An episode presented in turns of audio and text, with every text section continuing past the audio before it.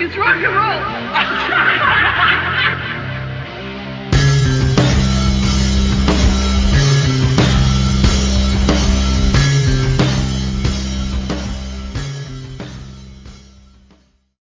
Welcome to the jungle. Wait, no, that'll be another episode. Welcome to Look It's Rock and Roll Podcast, episode two. But today we are going to dive into a jungle, so to speak. We're going to um, take two albums and combine them into one, and they are, of course, Guns N' Roses, Use Your Illusion 1, Use Your Illusion 2.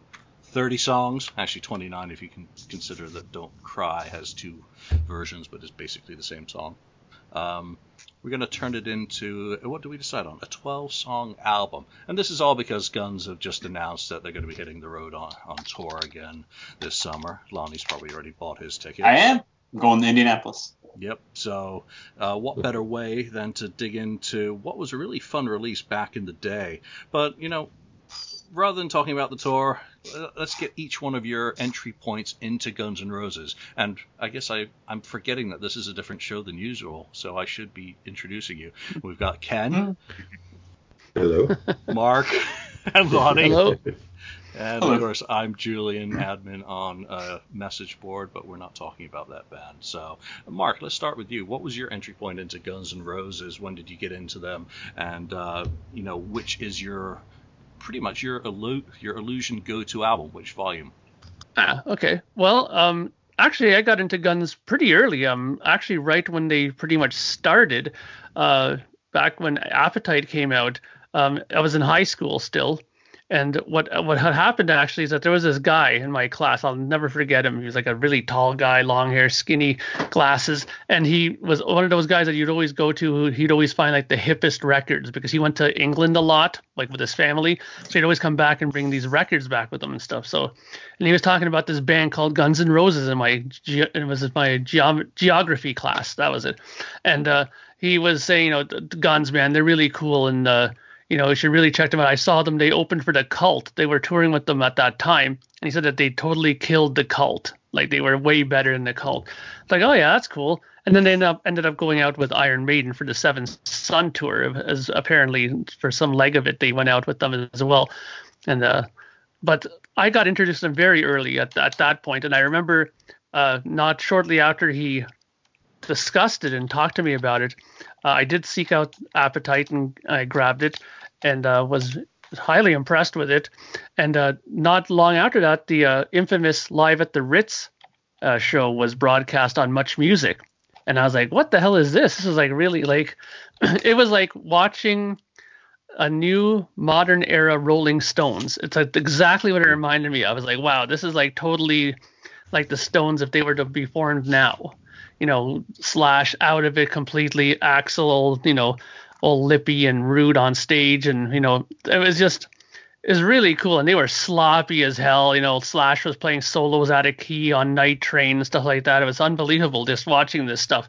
But it was something that was sorely needed at the time because of all the hair and kind of you know glamish metal at the time. So we were so oversaturated with it. We needed some more, you know, back to basics, Jack Daniels rock and roll. And my ent- and my favorite illusion has got to be Volume Two for sure, hands down.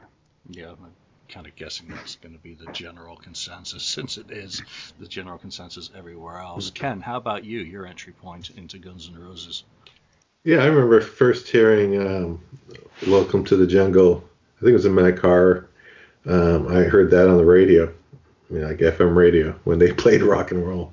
Um, uh, and I thought, and I, it, you know, I kind of like, oh, what what is this? I haven't heard this before, and it, you know, it was quite a rocking song. I thought this stuff is one of those, you know, it's one of those songs where you hear it the first time, you're like, this is good stuff. And so I was, I think I probably, uh, hopefully, I found out right away who that was if the DJ said who it was. Um, and I'm sure I, I went out and bought it as soon as possible. Um, so that was the first time that I was aware of them, and, and I bought the first album, then which is a great album, the first album. And I remember, you know, I saw them uh, open for Aerosmith. Uh, down uh, in Mountain View, California, uh, which was quite a show. you know, a good pairing there. Um, And uh, you know they rocked it, and of course Aerosmith is always good.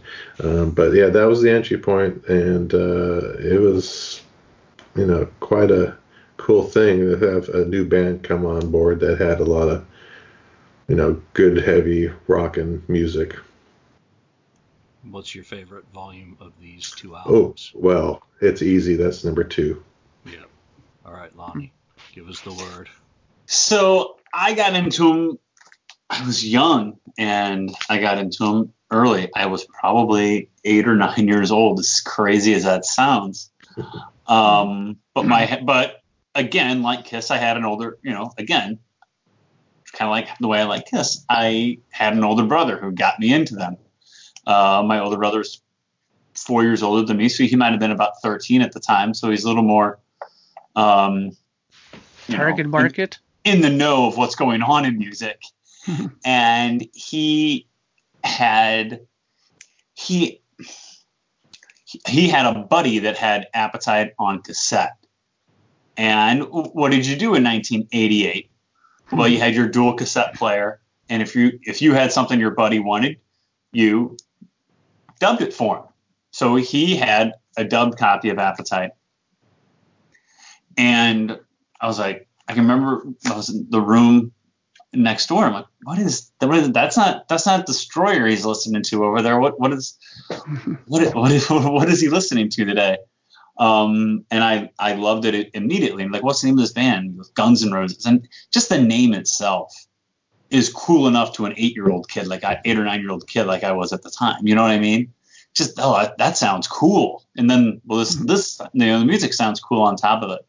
Um, so you know, eventually, you know, he saved up a few dollars and got a cassette of Appetite, and then I saved up a few dollars and got a cassette of Appetite because that's just what you did. You didn't want to. Sh- I, you know, I don't, I don't want a dub copy. I, I want to look at the lyrics. I want to pull out my cassette jacket. You know, I don't, I don't want to just borrow his stuff. So, um, it was, it was early on, and I, and I loved them um, from the beginning. And living living in St. Louis, I guess my story about Guns N' Roses is a little. I wasn't at the Riot show because I was only maybe 11 or 12 when that show happened, and I I asked I asked my parents to go, but I was not allowed to go. Obvious for obvious reasons.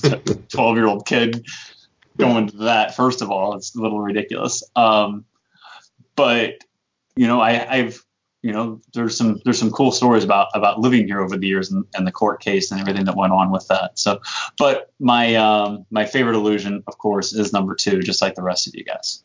Yeah, I mean, what's really cool is '86 was just such a fantastic year. If there was one band that was the hype of 1986, it was Guns N' Roses in Hit Parade or Circus, any of the rock mags. Um, they were just mentioned that they were going to be recording. Their album was coming out. The EP was about to hit the streets, and they were just hyped the shit out of. And that was the year basically I got all in with music, you know, having gotten into kind of the heavy metal scene in December 85. So I had that whole year waiting for Guns N' Roses to release something. And then Lies came out, or, uh, Mhm. you know, Live Like a Suicide. And I went down to the cassette store, Music City in Binghamton, New York, Mhm. and they had a cassette copy of that. They didn't have the record, so they had Live Like a Suicide on tape, and I bought a Great White album instead because the cover. Ah! Great White. um, Nice. And I went back the following week. It was gone. Never did end up with it. Ended up finding a, a copy of the vinyl. So I was in uh, from the beginning. And then Appetite came out. Because 86, you had all that great music. You had Zodiac Mindwarp. You know, High Priest of Love came out in 86. Night Songs. Uh, Cinderella. Who, Mm. you know, some said they're the next Aerosmith. And then Guns comes along and they're like, no, this is the next fucking Aerosmith. Look at these guys, Marlboros and Jack Daniels, you know, Mm. and you know, the big hair that Cinderella had. So it was just great music. And, you know, following on from there, I never got to see them live. In the day, I even missed when Zodiac toured with Guns N' Roses, which really kills me because that's my guilty pleasure band. So Mm. I missed it. But like the rest of you, it's it's volume two. which is my go-to, and my CDs tell the story. This is still, you know, my original copy from living in Europe, and I didn't have a copy of one until I came back to the states and uh, bought one then. So uh, definitely volume two. When we talk about these albums, there's 30 songs dropping on you in a single day back in 1991. Mm. That's a hell of a lot of music at a time when you know most bands had only just started expanding to take full advantage of a CD, and both of these are 75 minutes of music. Before that, you had what Def Leppard, 63 minutes for Hysteria. I think Bon, uh, actually New Jersey came later, so there wasn't a whole lot out at the time that had that amount of music just jammed into it. Mark, what were your initial impressions of receiving 30 songs to try and digest? Uh, well, it was definitely uh, overwhelming at first because you didn't, you know, you, you wanted. You, there were certain songs I was already aware of before. I mean, uh, Civil War was being played on the radio. Uh, Knocking on Heaven's Door was being played on radio, uh, and those are both on two. But of course, you wanted to start on Volume One, you know, to, to just check it out. But you know, you can't help but be anxious to get to Volume Two. So my first time I listened to both of them, I kind of half listened to one because I was so anxious to get to volume two. But then uh, as I listened to them more and more, um, there was obviously definitely uh, more things that kind of started to uh, show itself as I listened to it. Volume two had more of the rocking stuff I found, like locomotive, locomotive and uh, breakdown is really cool. I liked and uh, stuff like that. And I found that volume one had a little bit more melodic, a little bit more laid back stuff. Like it had like you know the garden and it had don't cry and uh, you know you ain't the first one, kind of like a more laid back kind of song. But you know it. I found that there was a bit of a uh, a variation in it, right? but uh, volume two has always spoken to me. I, I, thought that it has some of Slash's greatest guitar solos on the second volume, and he has such a great guitar tone. I mean, I've studied that, you know, from top to bottom. I read Slash's book so many times, especially the sections where he talked about recording those records and stuff like that, just to get little, you know, tidbits on what he used and stuff like that. I really like the tone of his uh, guitar on that, and it was always interesting to read that Izzy Stradlin was one of those guys that they just went in, he recorded while they did drums and bass, and that was it. If they wanted him to record again, he was like, nah. He was just one of those like, I, I do I record with the bass and drums and that's it. Whatever's there, you use. That's why if you look at some of the songs, a lot of the double guitaring is done by Slash. Even like left right on your stereo, sometimes Slash had to double it because Izzy was just like one take and that's it. Yep. But Izzy so important to the band. Oh yeah. What, what, about you and your reaction to the uh, you know both volumes uh, when you first uh, had to approach them? Me? Who are you talking to? Yeah. Me? Okay. All right. Uh, Oh, only, only I, if you, I, only if you want to. I, I mean, I didn't if you're playing, if, you, if you're shy today, well, that's it's okay. interesting. Well, it's interesting because because you know um, over the summer of '91, MTV played the hell out of You Could Be Mine. It was on all the time. And I that video is so incredible. I mean, talk about the greatest commercial Terminator 2 could possibly have. It was that video. And MTV played the hell out of it all summer. And I can remember going to um, the record store or the Best Buy and looking for the album and looking for the album. No, it's not out. It's not out. When is it coming out? When is it coming out? No and for a long time you didn't over the summer of 91 you didn't know when it was going to come out and it wasn't until late august i was at the mall and you know you go to the music store at the mall and somebody had up use your illusion arriving here september 17th 1991 i was like yes finally there's a date i can't i mean i can re- i can remember dragging my dad up to best buy on a saturday in July of 91 and then dragging him up there the next day on a Sunday in 91 just to see if it came out to that day. And he's like, why? We're, not doing this every day. but I mean, I finally had, I finally had a date and I couldn't wait. So, you know, up until recently, obviously music always came out on Tuesday. So, um, my parents knew I wanted to get it. Um, and they made me a deal. They said, all right, you can go get it after school, but you can't go get it until all your homework's done because once you go buy it, you're not going to listen. You're not going to do any homework. Hmm. You know, once you once you go up there, like all right, fine. So like at, at the time, I was in seventh grade, and at the time we were getting I was getting a lot of homework and it was kind of crazy. So like I knew I was gonna I was getting loaded up with homework. Like all throughout the day.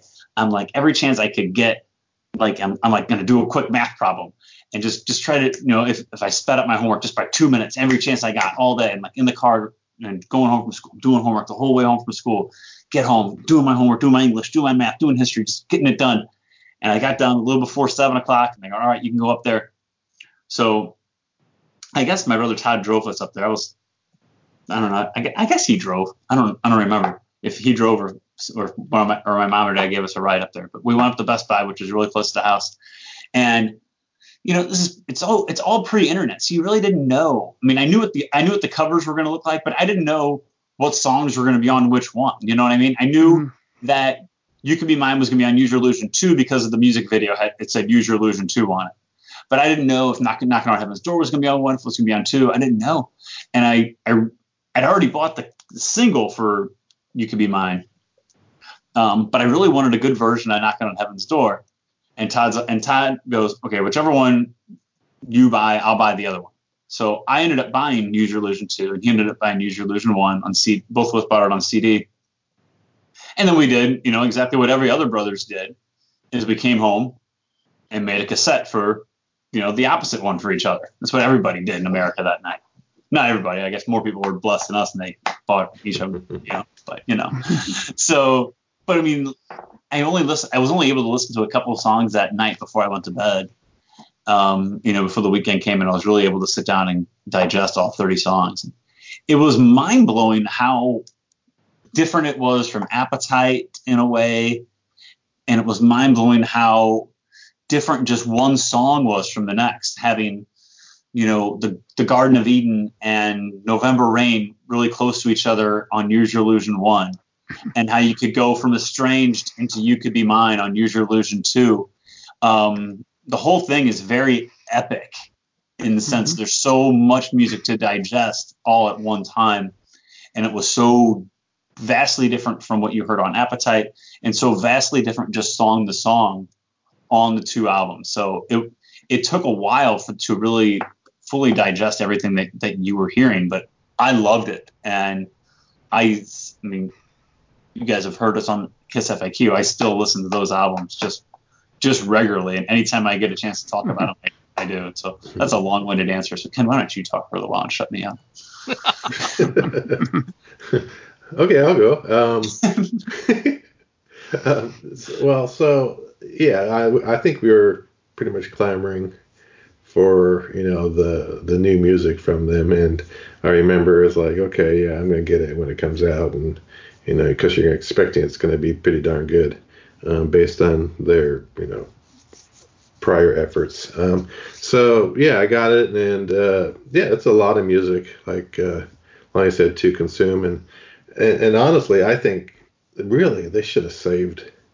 They should have just left it at one CD, in my opinion. Now, looking back, that they should just had one CD and maybe saved some of those songs for another album or release or, or whatever other things later on. Um, but uh, you know that didn't happen. But so we got a lot of music. I mean, at the beginning, it's like, okay, yeah, this is a lot of stuff to listen to, um, and then obviously certain things. I, I'm I'm more for the melodic kind of stuff. So I think more of the melodic stuff was to me was on on the uh, number, you know, the second disc, the blue disc or blue covered um, and and uh, I think I did like Lonnie. I think I did go back and I put it on cassette because you know the car had I think a cassette deck, mm-hmm. so I, I, taped it and uh, I probably put probably put most of the second disc on the tape and some of the songs that you know on the, that were on the first one I you know certain ones I left out and kind of like made, already made my best of at that point of those of the two so yeah, it was a cool thing um, because no band was doing you know double hmm. albums like that at that time and with that much music. Yeah, I mean that was the whole thing while waiting for these albums to come out was again the hype.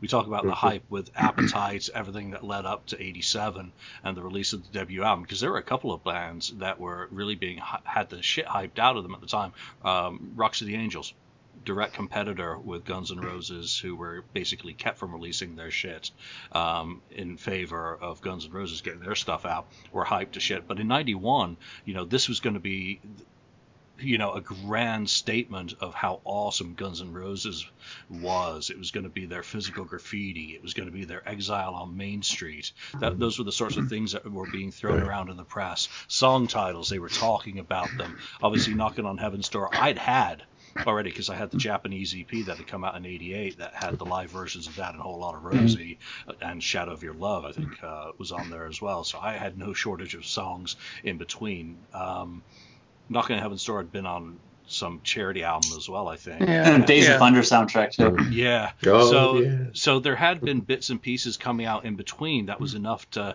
to hype up Civil War. I think they did a Farm Aid, didn't they? Or They did. Yeah. Um, And that was also on a thing too, like a, a some kind a of benefit, too, yeah, wa- wasn't that like the last thing that uh, Steven some did Armenian thing. Uh, yeah. Yeah, the Ar- Yeah, he was the last thing he drummed on. Yeah, it was So- the last thing he ever played. That was the last so time the- he ever played with them was at Farm Aid show. Yeah, there had been a, a lot of kind of that stuff, and then in the summer of '91, you'd be reading reviews of them. You know, they dropped eight songs into the set that summer. So holy shit, Mhm. you know. But '91, I'd been kicked out of Penn State, so I was living in Scranton, scrounging, trying to scrounge rent. this is a story for another episode. Yeah, and, and Yeah, yeah. working. Uh, what was I working at Wendy's? You know, up in through. and working. Yeah, I was actually. Nice. Um, you know, so I was in between universities, and so I, you know, bought them on cassette. I think I dubbed it and then sold them on, and uh, you know, it was a lot of material to kind of dig into, but they had really done the right thing with, you know, the Terminator tie-in was just it was all supposed to be out. Great song, great video. To this day, that's one of my favorite rock songs. Um, just Mhm. because the imagery automatically comes back, and then they fucked Mhm. it up and missed the tie-in, and you had to wait until September for the albums to come out. So, you know, it really did turn out to be not so much a kitchen sink because there wasn't that much in here that I felt was filler. There are some songs that I'm like, um, you know, not quite Mhm. as bad to call them filler, but there's certainly stuff, plenty of stuff that's not as strong as the strongest material on the album. So again, it took years. I've enjoyed the past week of listening the shit out of these albums again, and also listening to your playlist. I mean, each one of us has uh, selected 14 songs uh, that are our favorites from these two albums, from which to compile our 12 song, you know, this panel's best of Your Illusion, which is not going to be as bad as this piece of shit, which is mm-hmm. the all clean, all All clean version. all yeah. all nice. That was done for WalMarts and Targets and other mass market sellers who want to control what you're able to listen to. You know, they, they mm-hmm. forget, they forget Yeah. what country they're based in. You know, sorry, I was just gonna say one thing really quickly that was brought up. How you guys are all saying that you know it's you might it might have been a good idea to have it on one album, or you know, was it a good idea to throw on so many songs? I think one thing that's kind of forgotten in this, well, maybe not. I don't think Lonnie's forgotten because he's the master of Guns N' Roses, so he'll know all this stuff. But uh, is that they were very volatile at this point. You know, Oh, yeah. Steven Steven was out, uh, was on the way out. You know, there was always constantly arguments between Slash and Axl and this and that. I think that the best thing that they did was record everything and put it out because God knows that there would have been another record and look how long it took till there was another actual you know studio record sure we got you know spaghetti incident but that's just covers you know and i mean an actual studio record took eons to come out so the best thing that they could have did was to put this all out because we might not have never gotten some of these songs No, I couldn't agree with Mark more about that. That it's it was it was ballsy to put both those albums out at the same time. I mean, it's you know to release two albums at the same time. No band does that. I guess you know Kiss does it with solo albums in '78, but who else does that? I mean, really? yeah I mean, no no one else does that. I mean, that's how big they were in their minds, and that's how big they were in the record company's minds. That the record company said, "Yeah, let's do it." to give them the, to give them the green light to do it. Even though you know there's stories of the record company said, well, why don't we just make a double album? Why make two separate albums? Mm. But but for the record company to go along with it and say, yeah, do it. Let's make two separate albums. That's really ballsy to to to release that kind of stuff. That's but that's how but it's a testament to how big they were at the time. Mhm. They were Mhm. absolutely the biggest band on the planet at the time. And I'm with Mark though that it's a good thing they did re- they did it the way they did it because what happened when the tour was over? Well, they broke up. Mhm. And look how long it took before we got Chinese. And then it's been since April of 2016 that we've quote unquote been back together, at least with the three main three main guys. And they've done a lot of touring, and things have gone really well as far as shows going off without a hitch. But we have one thing we haven't gotten is new music. So that being said, it, it is a good thing that they re- that they released everything they had in their vaults Mhm. all at once. And that was always going to be one of the questions because Appetite for Destruction was built on a lot of hype. You have to remember when Appetite came out, their success wasn't guaranteed. It did not go platinum fast. That 1st uh, basically first six months, burn. It, it's, it scraped to gold. It was held off on the charts. Hysteria, again. You know, it was August '88 that Appetite went to number one finally, and then Sweet Child O' Mine was just like a nail in the coffin and just over the top. There they they go, a million a month after that. So. Mhm. You know, they really had something to follow. And while they'd given us a stopgap in Lies, obviously the reissue of the EP and the acoustic songs, which, you know, I was living in Singapore when that one came out, and we just played the shit out of that one all that summer that it was out. We, or whenever it was, because it was always summer in Singapore. Um, always fucking hot. So, you know, they, they had a lot to follow up. And then they had the balls to do two 75 minute albums, ship 4 million copies of these fucking things, 2 million of each volume, and then they sell half a million in the first two hours. And by 6 a.m. of the day of release, you know, both albums are platinum. That's just fucking incredible. Even for Mhm. the 80s, when, you know, a lot of bands sold good albums, we're not Mhm. talking massive multi platinum. You know, look at Motley Crue sales for that period. At the time, they were doing two, three million. And this just, you know, blew completely through that. And then at the end, as you said, there was no Guns N' Roses in Essential. You know, you know, Mm. Busy Leaves, Live and Let Die. But let's get into our rankings. The way we've done this is, like I said, each one of us selected 14 songs, and then from that uh, we put it into the humongous algorithm machine and uh, chose our delusion. You know, and uh, Ken, you got your list in front of you of the 14 songs that you selected? And if I do. The 14 that I selected, yes. Yeah, so let us know which ones you picked, and then I'll get the master order, and we can start talking about some of these songs on this album. Oh, okay. I picked, and I kind of had an order to it. I don't know. It makes it. I haven't tried the order or anything, but uh, my first pick was uh, "You Could Be Mine." You know, no brainer. Um, and then number two, uh, "Don't Cry," which is the original one. I guess you could say the one on volume one of Illusion. Um, and then I had it. Uh, Number three, I had Bad Obsession, which I thought was kind of like a Stonesy type song. Um, four, Estranged. Five, uh, I had Yesterdays. Uh, six, I had Civil War. Seven, I had The Garden. Uh, eight, 14 Years. Nine, Locomotive. Ten, Breakdown. And 11, Pretty Tied Up. And 12, uh, ending at uh, November Rain. Alrighty, Mark, what were your picks?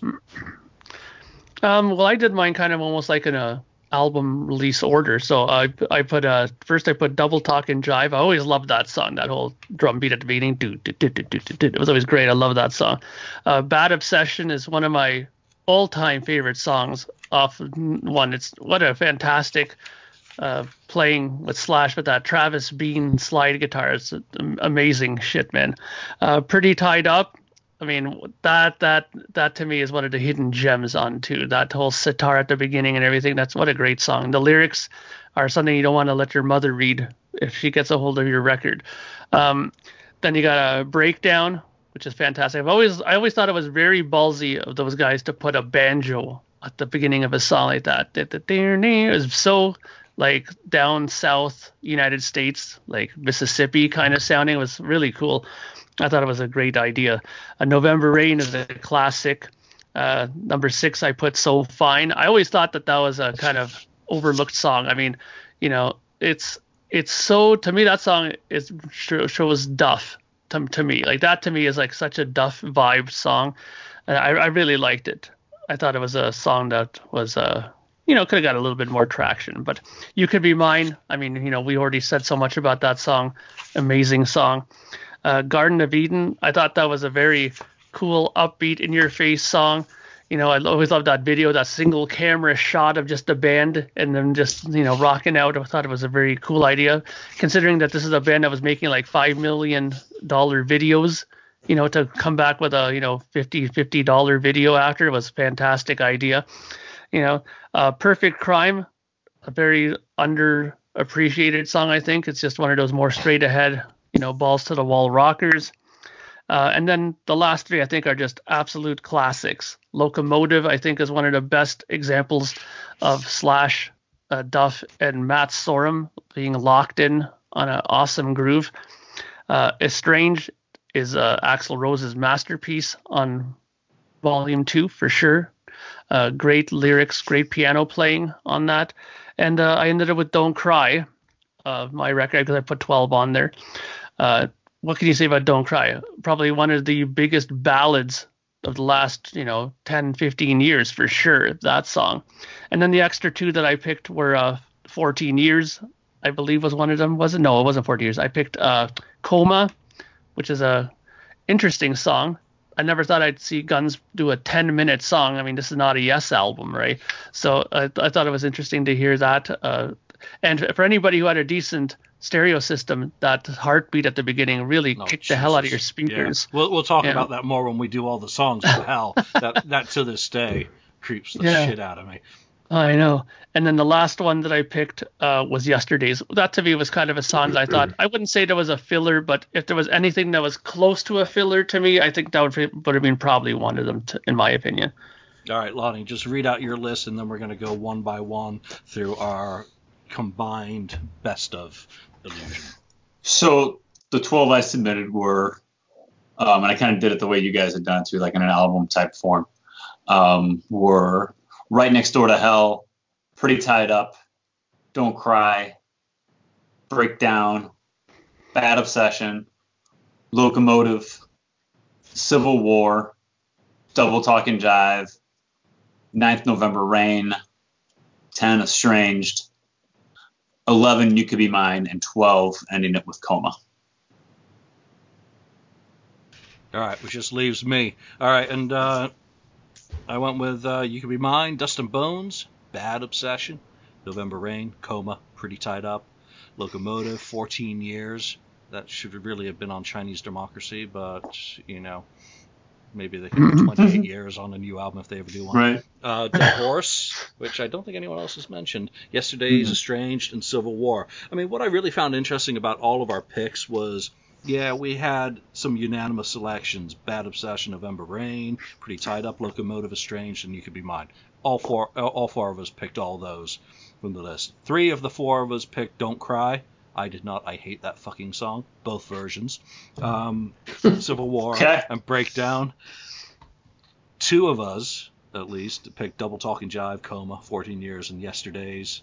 And, you know, one of us, the standalones, Lonnie, I, I mean, right next door to hell is surprising. You're the only one who picked that. Because I am surprised I'm the only one who picked that. It's a really fun song considering all the I shit so that, too. that went around it with his psychotic neighbor who accused right. him of hitting her with a wine bottle, throwing her keys out the building. And Axl's like, if I hit her, she wouldn't still be here. I would be up there for murder, you know. and then, of course, when the prosecutor wouldn't prosecute him for it, she sued them. Yeah. And to this day, you go on her LinkedIn page, what she say? I have a Guns N' Roses song written about me. I'm really proud of that. Yes. Yeah, good for you. We know. Um, what are the other standalones? Ken, The Garden. Um, yeah. I had I had two. I was the only one who picked Dustin Bones I love the Garden. Horse. The Garden. I mean, that's like a Isn't really Alice good song that? as well. Isn't Alice yeah. on that song? Alice Yeah. I mean, that's a fantastic Alice Cooper. song. I don't know how the heck it didn't make this list. I think some people are very wrong here. We, we obviously have no taste and no respect for the coop. Um, but I was, I was reading one of the newspaper articles about that, and they're like, oh, we just thought we'd ask Alice if he'd do it. And he said, yeah, we couldn't believe that he, you know. So that's Yeah. cool, cool shit. So, yeah, what mine? Dust and Bones, Dead Horse, again, just really rocking, Roxy, kind of very uh, Stonesy, Aerosmithy songs. Um, Mark, you had three. You you were the outlier. You had Perfect Crime, Guard of Eden, So Fine. I mean, So Fine is one of my near misses. That could easily Agreed. be a pick. Um, it's kind of two different songs wrapped into one, and I like the second half far more than the first half. Um, great pick. All, all three. You know, again, there's a lot of good shit on the, these albums, and very few that really kind of fall into the category of utter filler. Yeah. All right, Definitely. so that leaves the rejects, and I guess this is the stuff that we think sucks or just doesn't doesn't measure up, and that is "Live and Let Die," Paul McCartney and Wings cover, Mm. which It's a cover. I know they used That's to do that in reason. Soundcheck. They do it in Soundcheck, and that's why they put it on the album. They used to have Yeah. fun with it. You know, maybe it was a song that they said, you know, that we're going to keep recording until we're done recording, however many songs it is. Then we'll put out an album. They just never stopped recording, and maybe when they started doing Mhm. stuff like that, they should have stopped. Um, you ain't the first. Not surprised. Back off, bitch. Don't damn me. Is kind of I like it. that Yeah, no one that's a good song. Um, Bad Apples. Knocking on Heaven's Door, not surprised again, as that doesn't really feel like it belongs on this album. Uh, Get in the Ring, motherfucker. Paul Conchini. Um, that gets more pussy than you do. Um, Shotgun Blues and My World. So th- those were the ones that we really didn't like. So let's go one by one for these ones that we do like, starting with dun, dun, dun, dun, dun, Bad Obsession. Which any four of you can, uh, any four of us can start. Oh, okay. Mark, Well, go. Bad Obsession, honestly, Bad, Bad Obsession to me is one of the songs that I think makes Volume 1 strong. I mean, that song to me is really well done and shows that these guys know how to pick their guest musicians. You know, Teddy Zigzag on the harmonica, the big Greek there, he's so good on harmonica, like unbelievable. And you know, he's alive, especially. He was he's really fantastic. I mean, uh, I and I always thought that uh Slash really showed that he has more to him as a guitar player than just you know just like a regular rhythm lead player. I mean, the slide playing is not as easy as people think it is to play, you know, and to play it well like that, you know, that that takes a bit of skill there. I mean, you know, and again, the tip of the hat to the Rolling Stones is very obvious because not only did they do it in uh, open G tuning like Mr. Keith Richards, but he strung it five string just like Keith. No low no low E string. E string whipped off, just five string.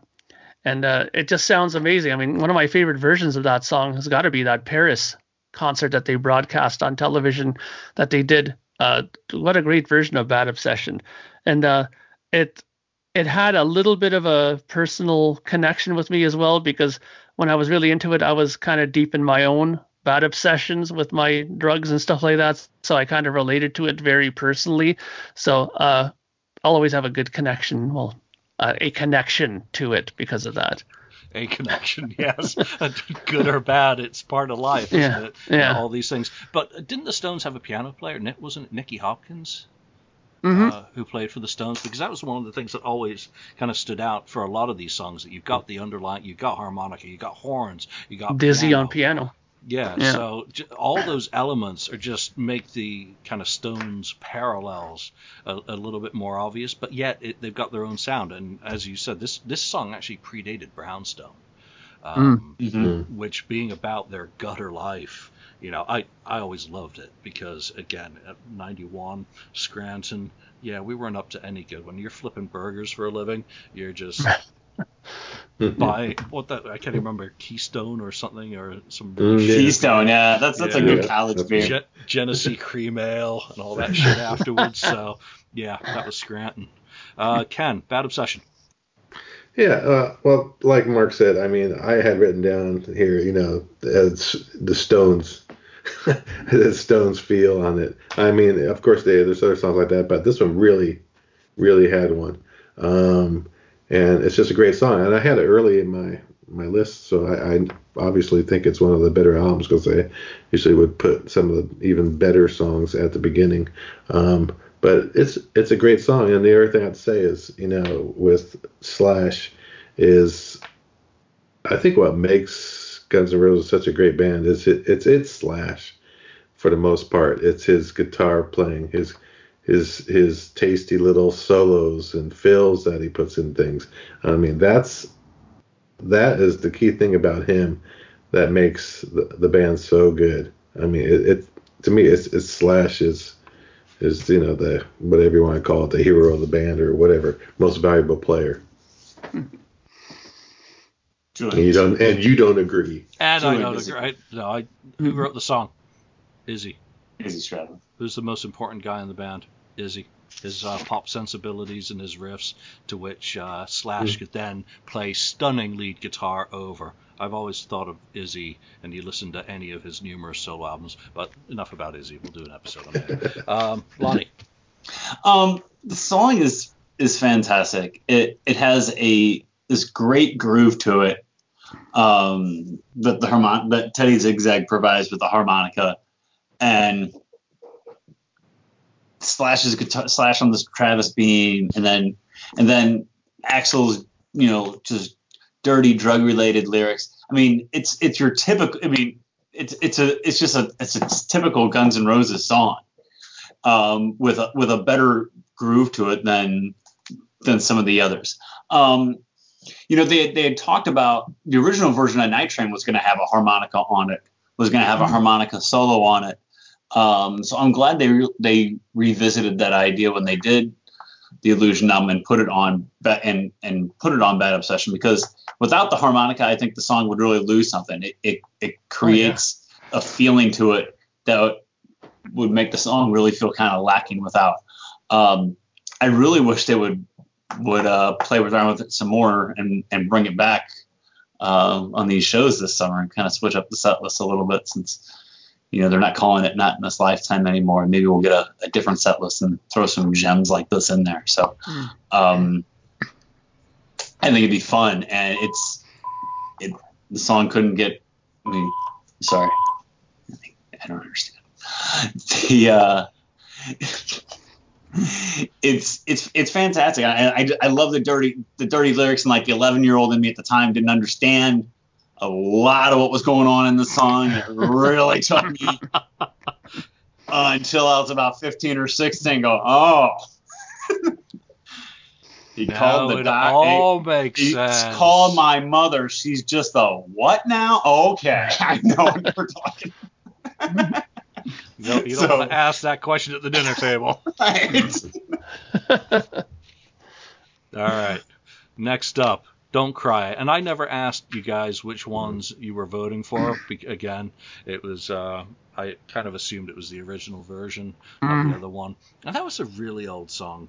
Uh, it was, on Mhm. the fir- it was on the first Guns N' Roses demo. Now that that's come out on Appetite uh, Mm. Deluxe Super Glorious Edition, you know, it's been around a long time as a song. I again, I did I say I didn't like it? I hate it. Mhm. I Yes, really you said do that. Not did, like that Yes, song. And when I had to watch the video for it, that was just like visually. Ah, okay. But you guys do. The three of you like it. Mark, what's great about uh, Don't Cry, and which version were you voting on? In case. Uh, Well, the original to me is, has always been the one to go to. I mean, I always found that when I listened to the alt version of it, I found the, the change of lyrics kind of jolting at first because it didn't have the same flow I found. When in the verses, I mean, that's essentially what he changed was the verse parts, right? the choruses pretty much stayed the same. Um, I think what I've always liked about it is the sort of uh, the flow of Axel singing. He goes from this really somber, low voice to this really, you know, very Axl Rose, you know, Nazareth toned high pitch voice that he's so popular for. Uh, you know, Shannon Hoon was the one who also did the harmonized vocals with him on this song as well. And uh, you know, some people say that that was the magic of it. Uh, I can't either agree or disagree on that. I was never a big Shannon Hoon fan, to be honest with you. But uh, I think that you know Izzy, his playing on it is I find very eerie. If you listen to this song on headphones, he has a really kind of distorted, very reverb tone to his guitar, and it's very twangy. It's almost like his frets are too high in his guitar, and he gets this fret buzz when he plays these chords. When he hits that C, he gets this buzz on his guitar. It's like, and I always thought to myself, they kept that, you know. But then you think back to the stories about Izzy. He's like, you know, listen, I'm playing this song once through with the guys, and that's it. So what you got is what you got, right? But there's always something kind of magical about Izzy's rhythm guitar playing in the songs. I think that was one of it, and it definitely has one of Slash's better guitar solos. I love that feedback squeal at the end of the solo before they go, into that. Please remember that I never lied. That whole part there. I always thought that that was a great little feedback squawk at the end that he did there when he throws the Les Paul off the cliff in the video there. Uh, I, have always thought that that was a very cool uh, bit of guitar playing on there. I, and I always thought that the ending was was really strong. I mean, a lot of people kind of turned rolled their eyes when he did that whole extended vocal part at the end there, but I thought it just showed that you know he he had some talent as a singer for sure. It was strangling a cat, but if you enjoyed it, that's fine. Lonnie, mm. don't cry. Yeah, the ending of the song is the worst part about the song, but I you know, it, they they followed the formula. You know, you had you had the the the, uh, the hard rocking song to to start off with. You could be mine. So what was the formula at the time? Well, you put out a ballad. You put out your ballad next, and that's what they did. And I think a lot of us were expecting. I I was expecting it to be a ballad for the next for the next single, and and of course it was. And I enjoy. I I liked the song. I liked it you know, before it was released as a single. I thought it was um, very very cool and very very catchy. Um, I do lean toward the one on Use Your Illusion one as well, which I think will probably be the consensus, just because the the, the verses just make more make more sense and, and it was, the second one just seems a little bit forced mm-hmm. to me. So, Agreed. but I I agree with Mark though, where his Slash's solo on there is it is there's so many different elements to it that, that make it so great. But I but I I'm with you though. I love the the end to it, like when he throws the guitar off the cliff, and it it fit. But that sound and him throwing the guitar off the cliff just just fit perfectly together. So um, I like I like how the song builds though, how the verses are how the first verse verse is very soft, and then you get the refrain. The second verse is is there's there's a little more there's a little more tempo to it. There's a little you know it's a little harder. And by the time you get to the third verse, it really has has really picked up and is really more of of a rock song by that point, and until it hits this crescendo at the end. I, it, it's just one big the whole song is just one big crescendo, and that I think that that was a really really cool aspect to it that makes it different than a lot of other power ballads at the time, um, either whether it be prior or since. So to me, I, th- I think it's a great ballad, and you know, it, it it's uh, one of the better songs on there. Sorry, Julian. That's okay. I'm perfectly fine being wrong in your mind. Ken. Yeah, I mean it's a great song, a catchy tune, and yeah, I like how, like Lonnie said, it it's kind of starts, you know, really uh, slower or not slow, necessarily slower, but you know, uh, softer, softer, yeah, easier uh, at the beginning, and yeah, it you know it builds, it keeps building throughout the song, um, and to like Ollie said, it you know becomes a pretty much a rocker. Uh, so it's just a, another great catchy song without. I heard about a million times. I don't remember the video with the guitar throwing off the cliff or whatever, but uh, I'm sure if I saw, I haven't seen it so long You remember that It's- Izzy wasn't been- in the video. It's been so long. I probably remember that. Yeah, uh, but it's been so long since I even seen that. Uh, I, I would I would venture to say it's been you know twenty at least twenty years you know since I've seen it. Yeah, I can understand Don't Cry making someone want to throw a guitar off a cliff, but you know, Wow. that's just me apparently on this panel. Ken, uh, the next pickup is Double Talking Jive. You and I didn't pick that. You got anything to add about that one before we go to the two who did? Yeah, Double Talking Jive. I mean, it was okay to me. That one wa felt like filler to me. Um, um, I just Oh. didn't. I just didn't care for it, and it, it you know, it, it just fell off my list. So, not much to say about that one. Yeah, same with me. I it, my notes on that are just meh. You know, it, it's for me the song. The best part of the song is the guitars, and I love the ending solo and the flamenco guitar at the end. Those are the best parts of it. So, like the guitar work, the rest of it, and the funny part of these first three songs is Izzy. You know, Yeah. this as well. It's all and, Izzy. Uh, yeah, Mark, you and Lonnie both picked this, and it, it made the uh, made the our final list because of a tiebreak. Um, what are your thoughts on it? I, I've always loved it. I always thought that it showed a, you know, it showed strong points of the band members. Matt Sorum drumming, because I'll, tell you one thing really quickly. Um, there's been great debate, and I, I'm I'm anxious to hear Lonnie's uh, take on this as well. Uh, there's great debate amongst Guns N' Roses fans about what happened to the sound of Guns N' Roses after Steven Adler left. A lot of people said that the, the feel of Guns N' Roses went completely out the window, and that Matt Sorum was nothing more than just a hack metal drummer that just kind of, you know, wasn't the same feel that that Adler had. My drummer in my band never bought the Illusion albums because he said that it didn't sound the same Guns N' Roses without Adler. He only bought Appetite and stayed with Appetite and refused to buy. He said Matt Sorum sucked and he hated how Guns N' Roses sounded because of that. So to me, I always argued with him because I thought that this is a song where Matt Sorum kind of showed the power that he had in it. There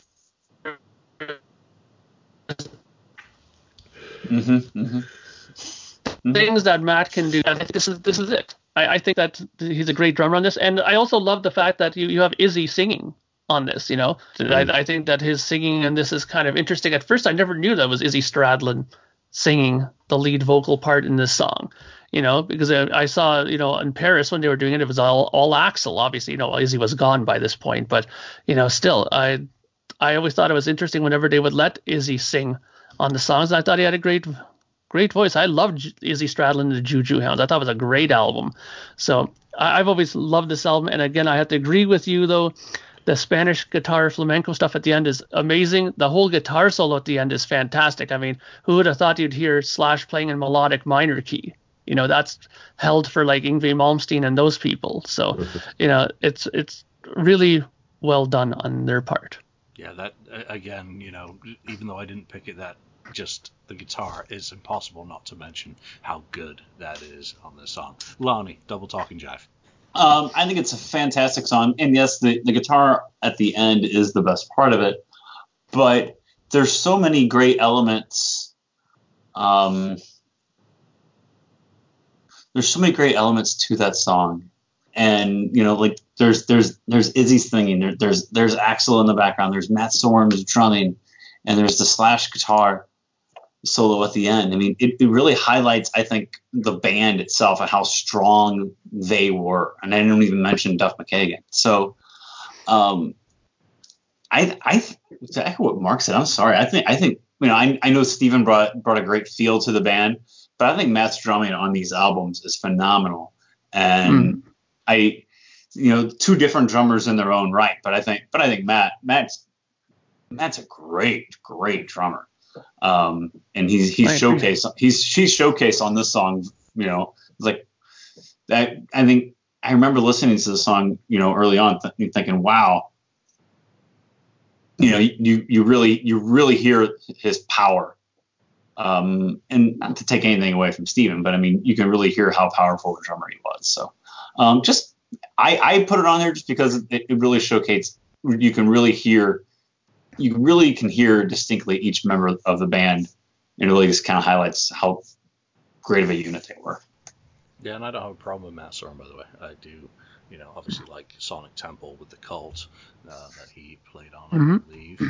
Um, hmm you know, but uh, I always like kind of the feel. It's a little bit like a Peter Chris conversation that you replace a, a drummer who's got something unquantifiable, or inquantifiable, um, Mhm. with someone who has better technical chops, perhaps, um, and has more power, and you lose something in the equation that in rock and roll is kind of the X Mhm. factor. That you have someone a little bit out of sync, and it just adds a feel to a song um, that you lose with precision. And Mhm. you know that, that that's the only thing I'm coming from. Next up on our list is November Rain, unanimous pick again. What the hell else can I say about it? That it's just massively grand. It's exquisite. It's just unbelievable. It's like a free bird for the 90s. It just kind of builds and builds Mm. and builds. Um, and yet it fucking dated from 86 and got bumped off the appetite because of Sweet Yeah. Child. I mean, just go figure that out. And I mean, you only really heard the good co- uh, quality copies of it once the uh, deluxe edition came out of Appetite, and you're like, wow, it's pretty much fully formed there. All they did was just record it on. You know, holy shit, Axel was writing that good back then. Ken, November Rain.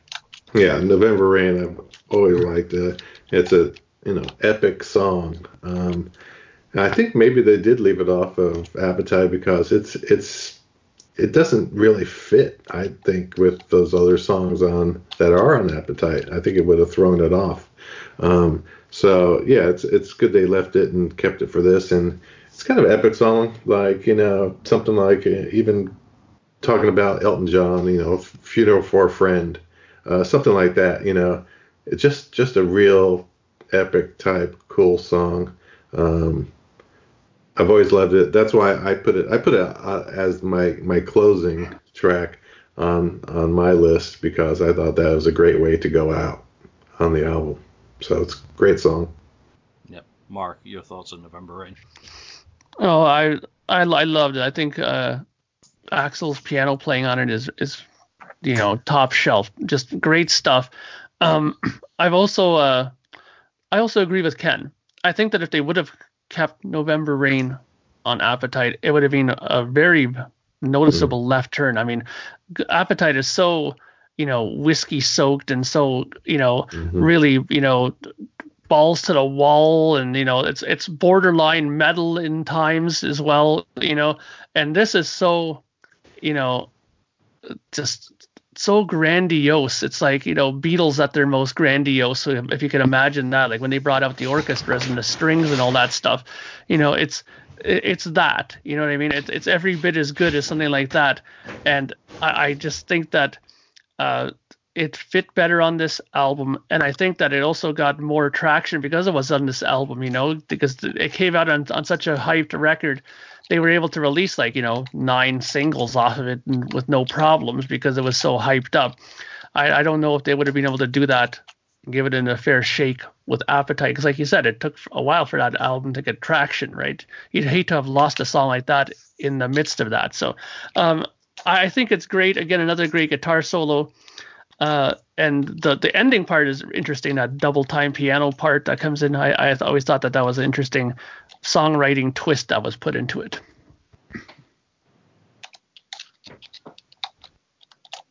You're muted, Julian. Hello. Yeah, great. Sorry, I, I was busy muting Lonnie and muting myself. Uh, Lonnie, your thoughts on November Rain? um, you know, it's it's epic. It's an epic song, and there's so many layers to it. And when I heard, I hadn't, I heard the that stripped down piano version of it and that acoustic version of it, maybe for the first time. Oh, I don't know, ten, maybe fifteen years ago, um, and just fell in love with the song all over again, and couldn't stop listening to those to those demos of it from from 86 and that that long piano only version became my favorite version of it for the longest time um, but i'm back to the point now too where i appreciate the version that's on the album because it is so grand it's so grand and so there's so much going on in that song with with this with the with the string synthesizers and and and and the different instruments, you know, layers upon layers on it. So and you know, we, we talk about about that, know, and talk about Matt Storm's drumming on there. There's a great video that talk that that actually explained to him how he wanted to do the drum fills and how he wanted each drum fill to sound exactly the same. Um, and how Axel really kind of just wrote those drum parts for him. And, and that's a big part that those drum fills are a big part of the song.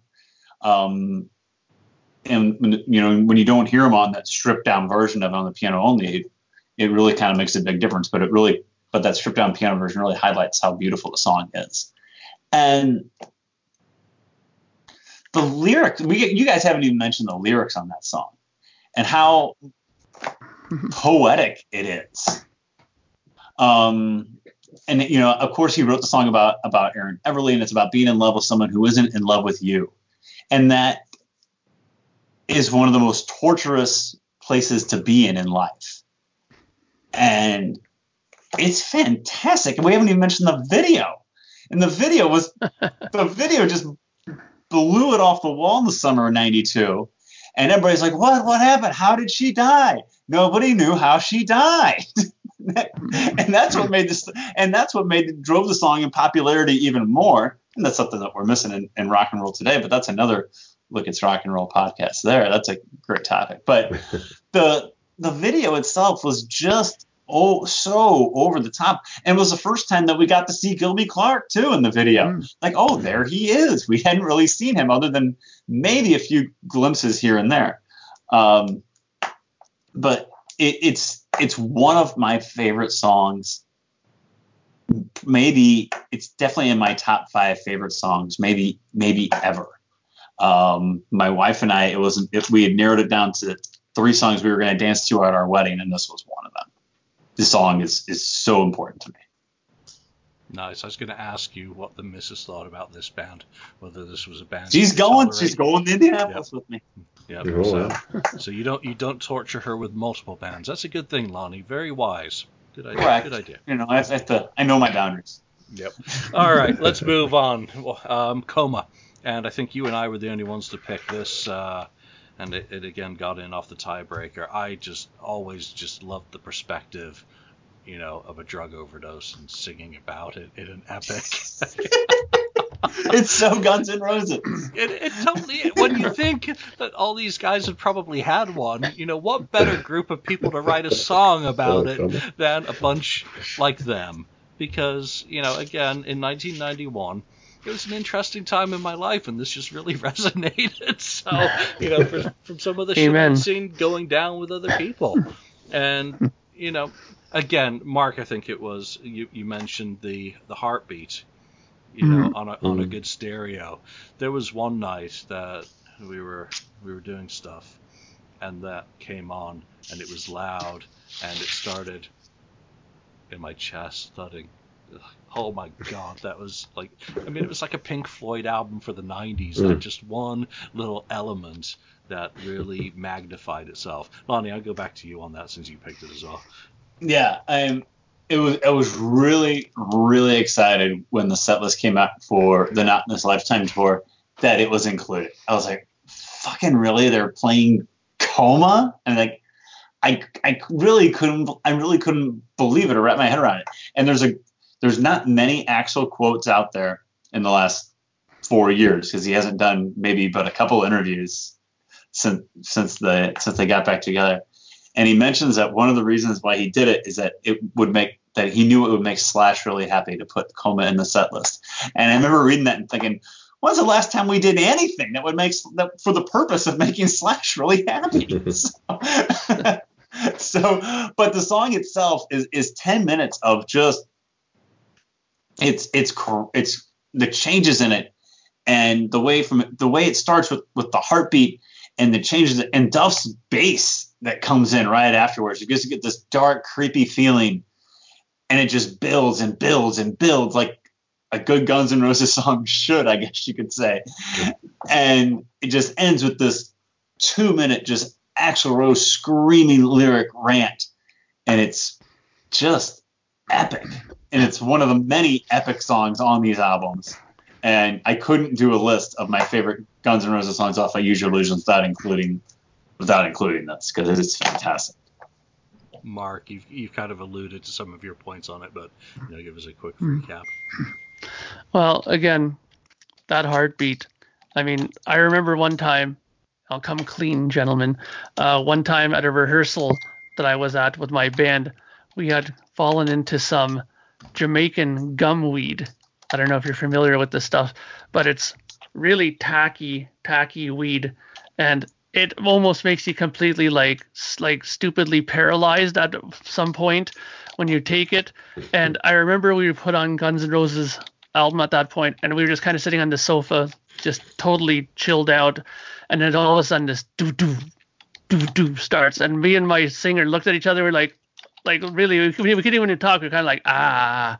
Ah, like kind of pointing at the stereo, like, what the hell is going on? You know, like it was, it was a moment I'll never forget. And he'll never forget. Too. Every time we see each other, we haven't seen each other for maybe ten years now, but I'm guarantee if I bring up that story, he'll burst into laughter as well with that memory of that whole situation. I mean, it's it's such a great song, and again, I was the most thing that shocked me about it was the fact that it was such a long song. I never would have thought Guns N' Roses would have wrote a song like that, and that they had the musical knowledge at that time to make a 10 minute song that wouldn't have been boring and it was it's far from boring you know uh, i think it's a great song greatly written and that moment will forever be a scarred memory back here for the rest of my life. But you know, I wouldn't have had it any other way. I love that song. Ken. Okay, that one didn't make my list because it it it grates on me. I just I don't know what really? it is. I just I just don't like it that much. I mean, it's okay, uh, but I, I'd rather I'd rather skip it. It's just the way I feel about that song. Um, maybe end. I'm not a huge, you know, a big enough Guns N' Roses fan about it all, but um, it's yeah, it's something about it, and maybe it's the way Axl's singing on it. I think probably is what bothers me about it. Uh, you know, the way he did it. So there it is. Well, then lead us into the next song, which is Civil War, is, which you which you did pick, and that's yet another oh, long song. I mean, they had five pretty long yeah. songs between these two albums. So, what were your thoughts on that? I like that one. I mean, that that builds too, uh, like like some of the other songs that they do. Uh, but the, I, I always like the beginning, uh, you know, the little lead in to the song, uh, because uh, that um, those those lines come from the movie Cool Hand Luke, which was mm-hmm. always one of my favorite movies, uh, you know, of all time uh, with Paul Newman. Uh, just a just a great movie. Um, but uh, I was like, oh, I heard that. Like, what the heck?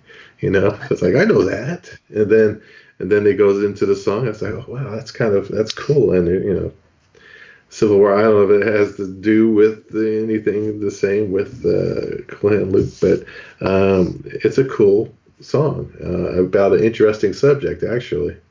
You know, mm-hmm. um, uh, you know, historic, I guess subject. So it it's just a great song. I always loved it. Um, uh, you know, nothing bad to say about that one. Yeah, and I'm going to echo that sentiment. You know, anytime that I either see um, Shane or Cool Hand oh, on TV. Yeah. Mm-hmm. I watch the damn things. I always have. I, you know, when this when that intro happened, I'm like, yeah, Cool Hand Luke.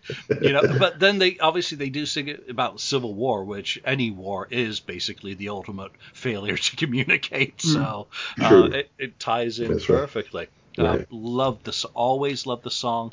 Always will. It's um, you know, just one of those great pieces of music and great audio storytelling. Lonnie, you picked it as well. Mm-hmm. Yeah, I picked it as well. It, it it's it's again starts off and finishes strong, and it you know it, it's a, it's the last appearance. It's the only appearance by Steven on on either the two albums, and the lyrics on it are absolutely incredible that he's again. You mean you t- you you guys referenced November Rain that he was writing this kind of stuff that early on. You know, this was one of the um, first songs um, recorded for Appetite, and he was writing a lot of these things like that early on too. Like you're power hungry, selling soldiers in a human grocery store. That's that's wild. It's incredible, really, is what it is. You know, um, for I've seen, for all I've seen, for all I've seen has changed my mind. But still, the wars go on and the years go by with no love of God or human rights, because all those dreams are swept aside. But bloody hands of the hypnotized who carry the cross of homicide, and history bears the scars of our civil wars. That's genius. it really is. And I'm going to quote some more stuff when we get in the locomotive and breakdown, which are two of my mm. favorite songs on the on the albums, mm. which I've written. I've written research papers, not research papers, but I've written papers for school in college and in high school on both of those songs and got A's on them. like I just broke those songs down, and I love those, those two. I'll get into those in a minute. But Civil War's lyrics are incredible, and it really took it really when when that came out before the illusions came out, it really kind of took um, took my expectations and I think a lot of the world's expectations for these for this these albums um, to new levels. Thinking, what what are we really going to get on these? And um, you know, how, you know what to what places will these albums take us? And this was this was the lead in to where to where these albums would take us. And it's an incredible song that I, I think is really underappreciated and and deserved more attention than than what it got when when the albums were released. Yep. Axl Rose, poet. Mark, this didn't make your list. No, I mean it's only it only didn't make my list because I think out of all the songs I had kind of uh maybe I wouldn't I don't know if this is a bad word to use, but overdosed on this song uh, as far as hearing it so many times before the record came out. Uh, you know, but it's a great song. I always thought that they play the song live almost better than on record. I think a lot of times. Uh, I've always loved uh, Slash's kind of wah guitar solo bits that he, you know, segues from into the song and how they kind of come out of it with him doing a kind of extended Jimi Hendrix, you know, voodoo child thing at the end, mm. what they used to always do. Um, I think it's great. Again, it shows great strength in the songwriting. I agree. Uh, Axl's lyric writing is very strong on this. This is one of the rare songs. Well, I wouldn't say rare, but one of the songs from this record that hasn't dated. The topic matter is as relevant today as it was back in the time when it was written. So you can play the song on the radio now and people won't roll their eyes and say, yeah, this is 1983 or whatever, you know, like how you can with some of these songs in history, right? Um, but again, great stuff. The memory of Slash walking out with the double neck guitar and playing the guitar bits is very strong in my mind. It was one of the reasons why I was desperately wanting a double neck when I was younger. Uh, great, great stuff. Uh, I mean, I think Lonnie kind of, you know, covered it as much as it needs to be covered. All right, well, let's move on. And next song up is another unanimous pick, and it's pretty tied up. Which to me, again, it's just really a good rocker. You know, just straight in my ballpark of stuff I like. There's only one thing I can't stand about this song, and it's Axl on the on both these albums like to do a low voice vocal overdub mm. on a lot of them spoken parts, and one of the dumbest ones he does is on this, and it's Cool Ranch Dressing and I just shake my head. I'm sure there's a story behind why it's on there, but it just ruins otherwise a perfect rock and roll song. Lonnie, pretty tied up. I love it. I think it's I, check yeah, it why why cool ranch dressing. But the uh I, I Mark mentioned when, when he did his kind of summary of the song of the songs, I love the the sitar intro. It's kind of creepy and just kind of kind of hooks you into the song right away. Um, it's kind of um, Guns N' Roses' version of Sweet Pain, I guess you could say in a way. and yep. It, uh, it it's one of the more appetite feeling songs on on the albums, mm-hmm. and uh, it, it it feels like it could belong anywhere on Appetite, really. Um, and that and I think that's one reason why I like it so much is that it, it sounds a whole lot like that like that record. Um, it's his, his lyrics are great. He he sound he sounds like Appetite Axl even on it to me. Um, I think they I, I, don't know if it's really intentional or not, but they, it really captures that appetite feel more, almost as much as you could be mine does. Um, but it, it's one of the more rocking songs on rocking songs start to finish on Use Your Illusion too. We've you know we've mentioned how a lot of their songs you know kind of start off slow and, and build. This one starts off punches you in the face and keeps punching in the face the whole time. Mm-hmm. Um, I love it. It's a great song. Guess who wrote it? Mark. yes. The pearls of some guy. His name just decadence. escapes me right now. yeah, I, I I understand the uh, kind of dislike of that uh, supersonic low voice that he can do sometimes on these rec- recordings, but I always thought that the the, the, the little extra voice parts were kind of cool. I've always loved that introduction on that, the pearls of rock and roll decadence. I always thought that was a great intro bit at the beginning there, and uh, yeah, I've always loved this song. That the sitar at the beginning, that growling, distorted guitar underneath it at the beginning when it starts up, and that you know that that 16 note hi hat thing that Matt does underneath it. It's just such a great beginning to a song. You know, I I, I always thought that it was a, a song that you know they could have put more spotlight on. In my opinion, it was it deserved much more focus. Uh, obviously, the reason why it didn't have as much because of the because of the topic matter. You know, Friday mm. night is going up inside her again. I mean, that right there is something that you probably don't want to analyze too deeply. Uh, I don't think you have to. yeah, yeah, and the whole pearls of rock and roll decadence. I mean, that's another thing that we don't want to go into too much detail with either.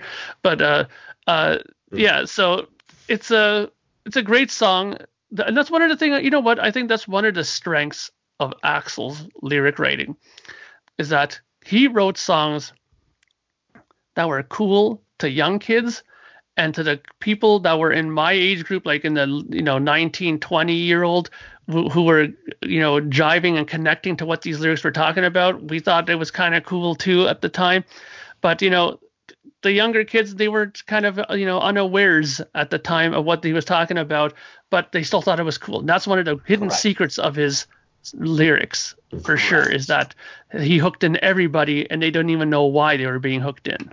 Yep. Ken. Yeah, well, I, I agree that this is one of the uh, more straight ahead, yeah, rock songs, like Lonnie was saying on the album. And yeah, I agree that it could could have fit on Appetite for Destruction. Um, that's that's one of the reasons I think I do like it because it it kind of reminds me of that type feel. Um, and it was kind of getting back to that um, versus a lot of the other material on this uh, these you know two discs. Uh, but yeah, I just think it's a great great rocker, straight ahead. You know, it's good. I mean, that's why I put it on there and and you know kicked off a couple other songs that I thought didn't deserve it. Yeah, they were not worthy. Uh, next up on our list is uh, Locomotive Complicity. Holy shit. If there's a song on either of these albums that's about the guitars, for me, this is kind of it. Those chugging guitars. Mm-hmm. But the one thing that it screams every time I listen to it is listen to the fucking tone of the lead. Oh my god, that is so dialed in. Uh, you know, every, everything else, it's just like another epic of just guitars. Mm-hmm. Yeah, I, I, mean it's like guitars, guitars. Uh, holy mm-hmm. yeah. So uh, Ken, let's just start start back. That should be the, that should be the still yeah. for this episode. Yeah, yeah, yeah. um, no, gr- another great song. Um, I wrote down like you know gr- great, great groove to it, um, um, which I love. And yeah, like you said, chugging.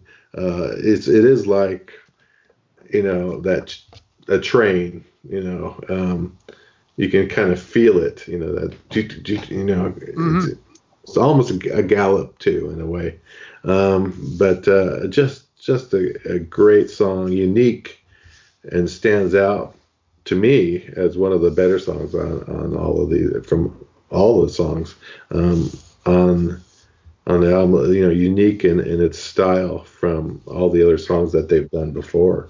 Actually, um, I, I, I don't know. I love it. I mean, that's you know, that's one I will not skip. Yep. No. Mark. Yeah, this one really sits well with me. I've always thought that that beginning of the song is fantastic. It was one of those things where I looked at my drummer who didn't like Matt and go, ah, ah, ah, listen to that beat at the beginning. You like it, don't you? And he was kind of like, yeah, it's good, you know. and uh, it's it's fantastic. But I'll have to say one thing about this that we've been kind of overlooking. This song particularly put a very big spotlight on Duff McKagan, I think. His bass playing on this is great, and Duff McKagan hmm. was the guy who I tribute and credit bringing back chorusing on bass guitar again. Because for a long time, a lot of people thought it was out of style to put chorus on bass guitar, and he has that fantastic sound, that Gallien-Krueger bass amp sound. He was the one who was pushing the Gallien-Krueger bass amps back then, and he has such a distinctive sound with that Fender Precision bass that he used. with that that that chorusing, that do do do do do do do do that little bass run that he does, it's so nicely chorused. And I mean, and now he was doing that as far back as Rocket Queen on the bass, you know, that kind of stuff.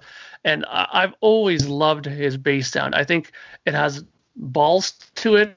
It has really good mid range to it, but that chorusing makes it stick out amongst the guitars, guitars that were layered on top of it, you know. So I think that he did a great job, and I think you know we, we should give Matt, uh, uh, Matt, uh, Duff a tip of the hat a bit more with his contributions to this record for sure. Nice. Lonnie. It is. I know I said this about November Rain, but it's right up there with that as one of my favorite songs ever. Um, I it's like like Ken said, I never never skip it. I it's a I've I've, I've I, it's a great song to run to. I, I run the I've, I've run the, I've, I've run it's all it's on my it's on my marathon it's on my marathon playlist. I can tell you that right now. It's on Hmm. my half marathon playlist. It's it's it's one that I I can't do without when I, if I'm if I got to be fired up for four hours straight, the song's got to be a part of it. So, um, and it's and it's epic. You guys talked about Matt's drum. You talked about Duff's bass playing on this song, the melodic bass playing of, of Duff on this song, the guitars, obviously, how incredible Slash's and the solos on this, how what a driving force it is. But to me, one of the best things, but to me, the best thing about it are the lyrics, and there's a lot of them in this song. And you can you can pick this thing apart and you can dissect it, but there's two parts to me that really stand out lyrically, and one of them is one that I quoted when we did our little our little um, show prep about the episode, and and it's one that I've quoted in many papers in high school and college, and it says, "You can use your illusion, let it take you where it may. We live and learn, and then sometimes it's best to walk away. Me, I'm just here hanging out. It's my only place to stay, at least for now, anyway. I've worked too hard for my illusions just to throw them all away. I've worked too hard for my illusions just to throw them all away. That mm-hmm. is America. it is. People want to believe what they want to believe, and they don't want to be told otherwise. I don't want to hear it because I know, I know in my mind what's right. I don't want to hear it. That's that's America 1991. Yes. It's America now. That's very I mean, American indeed. Crazy. and the other part I love is what the song is really about, and which is what most of what actual songs are about, is about being in love and the pain of being in love. And and that is affection is a blessing. Can you find it in your scored heart? I tried to keep this thing together, but the tremor tore my pad apart. Yeah, I know it's hard to face when all we've worked for has gone to waste. But you're such a stupid woman, and I'm such a stupid man. But love, like time, has its own plan. That's awesome. Again with the poet. That's I mean, I, you, I couldn't write that if you put a gun to my head, and I don't think any of us could. It's fantastic. It, it really speaks to me. And I was playing this song actually the other night, and I was really excited when they start when they brought when they started playing it last fall on tour. So I was playing a little YouTube video of it um, on the TV uh, when they were playing it on tour last fall, and I'm singing along with it. And I get to the chorus, and I'm, you know, my baby's got a locomotive, get the bitch off my back, and my and my wife's like, that doesn't make any sense. What are you even singing? And I go, no, this song is fantastic. What are you talking about? Honey, Right. you just don't understand it. You don't understand genius when you hear it, do you? And it's it's that line in the um, in the song, the first one you quoted about, Yeah. you know, using your illusion. That's where the title from this episode comes. You know, choose your delusion. You know, use your illusion, choose your delusion. Same damn thing from a different kind of angle. So let's move on to the next one, and that is uh, yesterday's. Again, we get into kind of the Stonesy sounding stuff, and it's just short, concise pop song. You know, uh, which I've always thoroughly enjoyed. Ken, you and I were the only ones who picked this one. So what are your thoughts on yesterday's? I think it's a great song. Um, was it not a single? I I, I don't know. It was, yeah. Was it? Yeah, yeah. Yeah. Uh, I thought I thought it was. Um, I like. I mean, it's again, this is one of those songs that are, you know, it's not a heavy rock or anything. It's just a, it's more pop to me. You know, pop rock. Um, um, but a, a great melodic type song with a hook uh, that I like. Um, I just think it's a great song. Um, and I, I I'm surprised that you know that other people may have not, you know, chosen this. It's, I, I just don't, I don't know what the reason would be, but because it's so good. Um, so I don't know what to say. It's just a great song. Uh, we're, we're clearly have superior taste. Look at you. Wow. Clearly. All right, let's move. Let's move into the last three here. Um, Estranged. I think that was probably unanimous pick. Yeah. Uh, uh, to this day, this is my favorite song off both of the albums. It is just a perfectly formed epic. I have nothing else to say about it. Mark, Estranged. Uh, again, piano playing fantastic by Axl. Uh, I think he even credits uh, saying thank you very much to Slash for his fantastic guitar playing in this song. And it's true, those little melody lines that he put in, puts in there, some of them are so unslash like, but that's what makes them so fantastic. Those little half bends that he does in there is just really cool. It's just uh, outside of his sort of bluesy spectrum, but I, I really love it. It's just a great, great performance. And uh, the video again is one of those seven million dollar masterpieces that I enjoy watching very much. Nice. Lonnie, Estranged. No, it's great. It's another epic, just epic song on here, nine minutes long. Um, Matt's Matt's drumming really stands out to me on the song, as does Slash's guitar playing. Slash's guitar playing just um, so bluesy, and the way he does the like the, the dolphin type feel to it, even that Mm-hmm. was obviously planned out for a long time with how the dolphins appear in the video two and a half years later and the video finally comes out for the song. Um, it's you know lyrical genius again and it's guitar playing and it's it there's so many layers to it. It's like november rain almost in a way but there's so many layers to the song like there is with, with november rain. And you know it's all part of the the trilogy of videos with don't cry november rain and estranged and estranged was you know the cap on them all. So it's there's a lot going on in the video there's a lot going on in the song and it's it's great it's one they have to play every night because it is epic Yeah. Every time anyone said layers today, I've always thought of Shrek talking about onions. Um, Ken. um, the mind of julian gill yeah.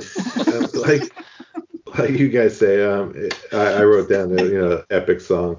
To me, it's, yeah, it's like November Rain Part Two, or you know, November Rain Junior, whatever you want to call it. Uh, but not quite, not quite as good as November Rain, but it's pretty, pretty darn close, and it's a, an, another cool, you know, big song, big song, uh, thematic. Uh, that's that's really good.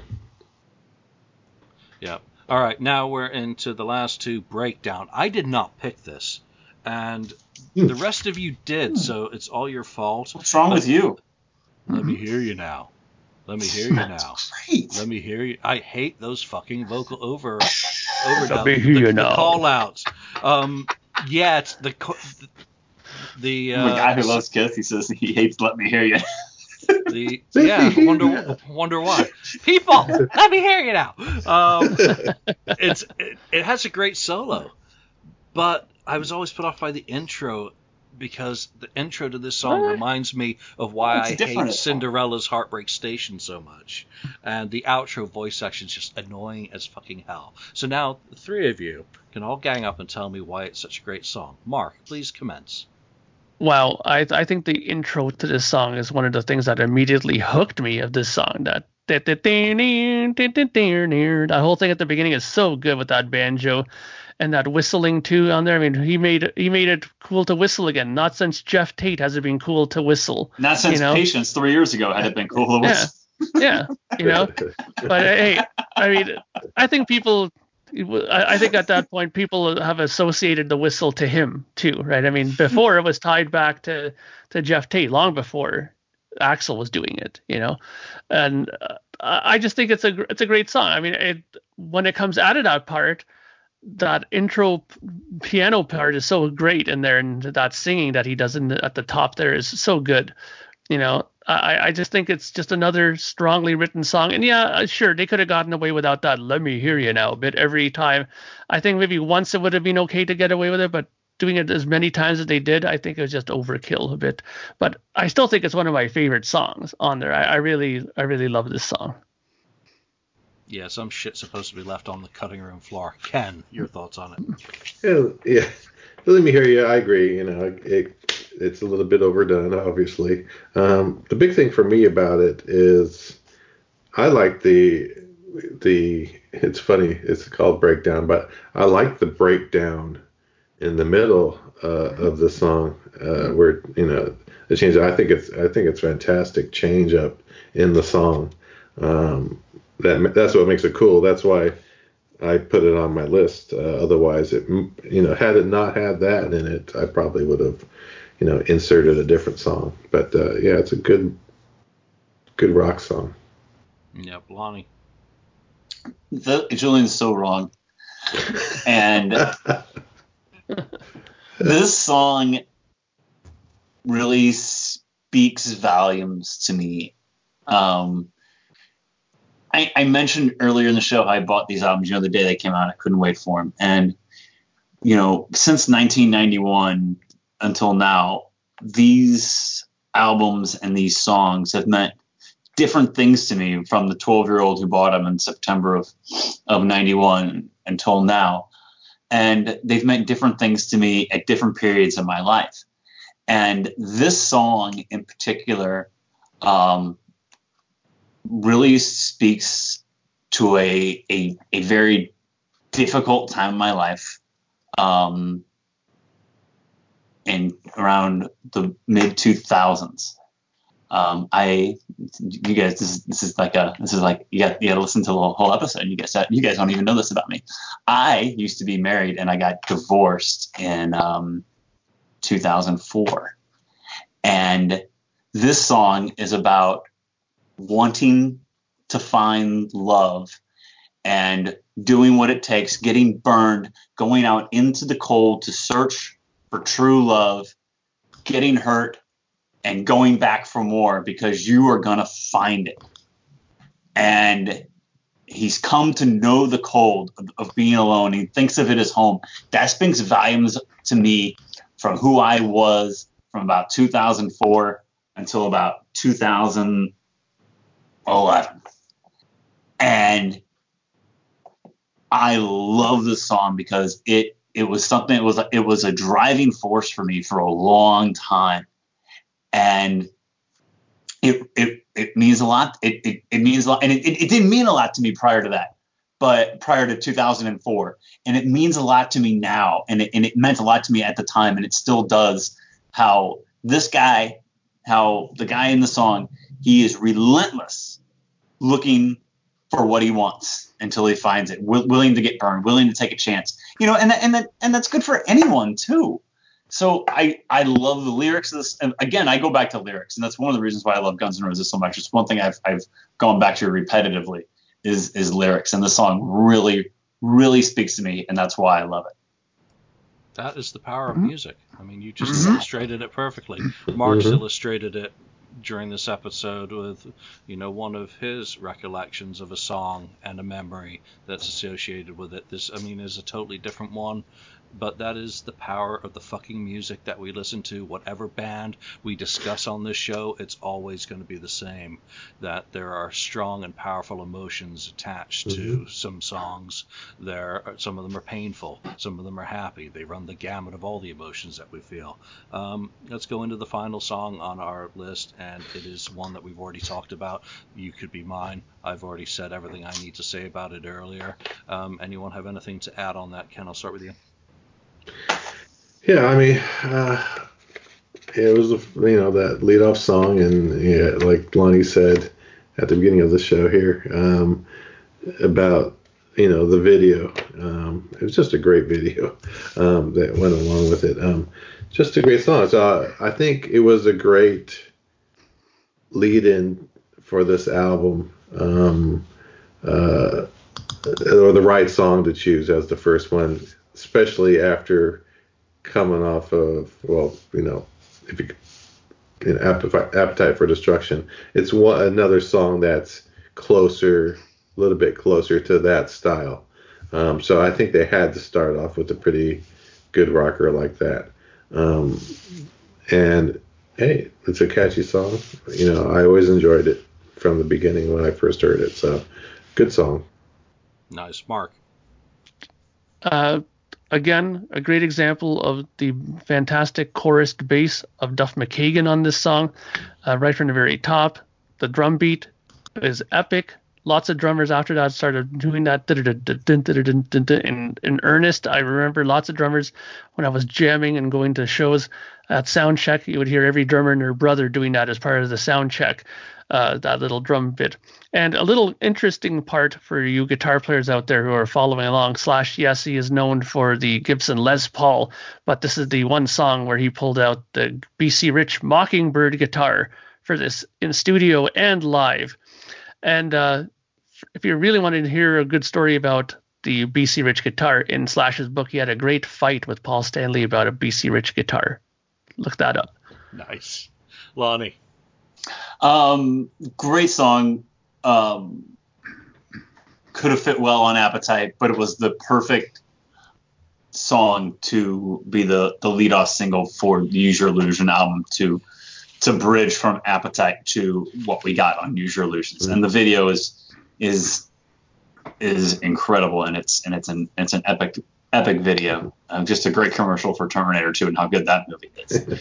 so um it, it has this great driving force to it, and it's what we mentioned about pretty tied up that kind of sounds like it belongs on Appetite, and so does this. And but it's also one of the rockers from start to finish as well. It just has a good rock beat from the very beginning to the very end. Doesn't slow down in the middle. Doesn't start slow. Nothing. It's just straight ahead, in your face rock music, just like Appetite is. So it's a perfect song to lead off, and it's yeah one of my favorite Guns N' Roses songs. Perfect. If we'd uh, when I did all the math and you know ranked all our picks, we would have had a Japanese bonus track for song number 13. Would have been 14 years for anyone who mm-hmm. cares. Um, before we wrap up, let's just talk about the singles. You know that we would have picked for this album. What would have been your lead-off single? You know, just pick one song that you think would have been a perfect representation of where the band was going, or what you think would have worked the best. Ken.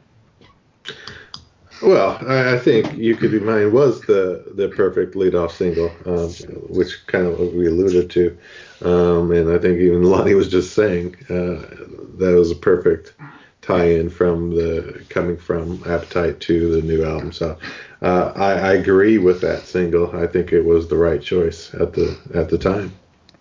Yep, hard to hard to go wrong with that. Mark, what's your thought on that? Uh, I, I, think that "You Could Be Mine" is a great song. Uh, I picked though uh, Bad Obsession. I think that while it's uh, more of a rock song, I think I think it would have probably maybe hooked a little bit more people, in my opinion. But no, I mean, "You Could Be Mine" is a great song it ca- captured everybody. But because it's a little bit more on the hard rock metal side and Bad Obsession is a little bit more in the straight rock Stones thing, I thought it might might have hooked in a bit more people. But there's no wrong choice, I think, in this category. I think that the singles that they picked were fantastic yeah, good good thoughts there, Lonnie. Yeah, it, it, you could be mine to me. Um, is is the perfect lead in track to the albums. I mean, the liner notes for the liner notes in Appetite even say, "With your bitch slap rapping and your co- cocaine tongue, you get nothing done." So I mean, I mean, it it is the. I mean, it's even the song's even referenced in Appetite. So how can you not have that be the lead up song for the next album? It's perfect. Yeah, I would have gone with something that could uh, make people think a little bit more, something like "Pretty Tied Up." Yeah, really talking. Yeah, Guns, Guns N' Roses is back, bitches. All right, we've chosen our delusion. What are I mean, if you were to pick 12 songs from both of these albums to compile your own playlist or whatever, you know, what would they be? Join the conversation wherever you've uh, watched or listened to this show on uh, YouTube, on iTunes, and Podchaser and elsewhere. We'd love to hear your thoughts. We're gonna do a uh, you know, a playlist on Spotify. We've banned most of our favorite podcasts recently, but we'll still use their free music for you to be able to listen to our version of Choose Your Delusion. But for now, from Ken, from Mark, Lonnie, and myself, thanks for joining us, and we'll see you next time on the Look It's Rock and Roll podcast. Thank you for watching or listening to this episode. Be sure to subscribe to us, like us, or even leave us a review. You can find us and join the conversation on Facebook.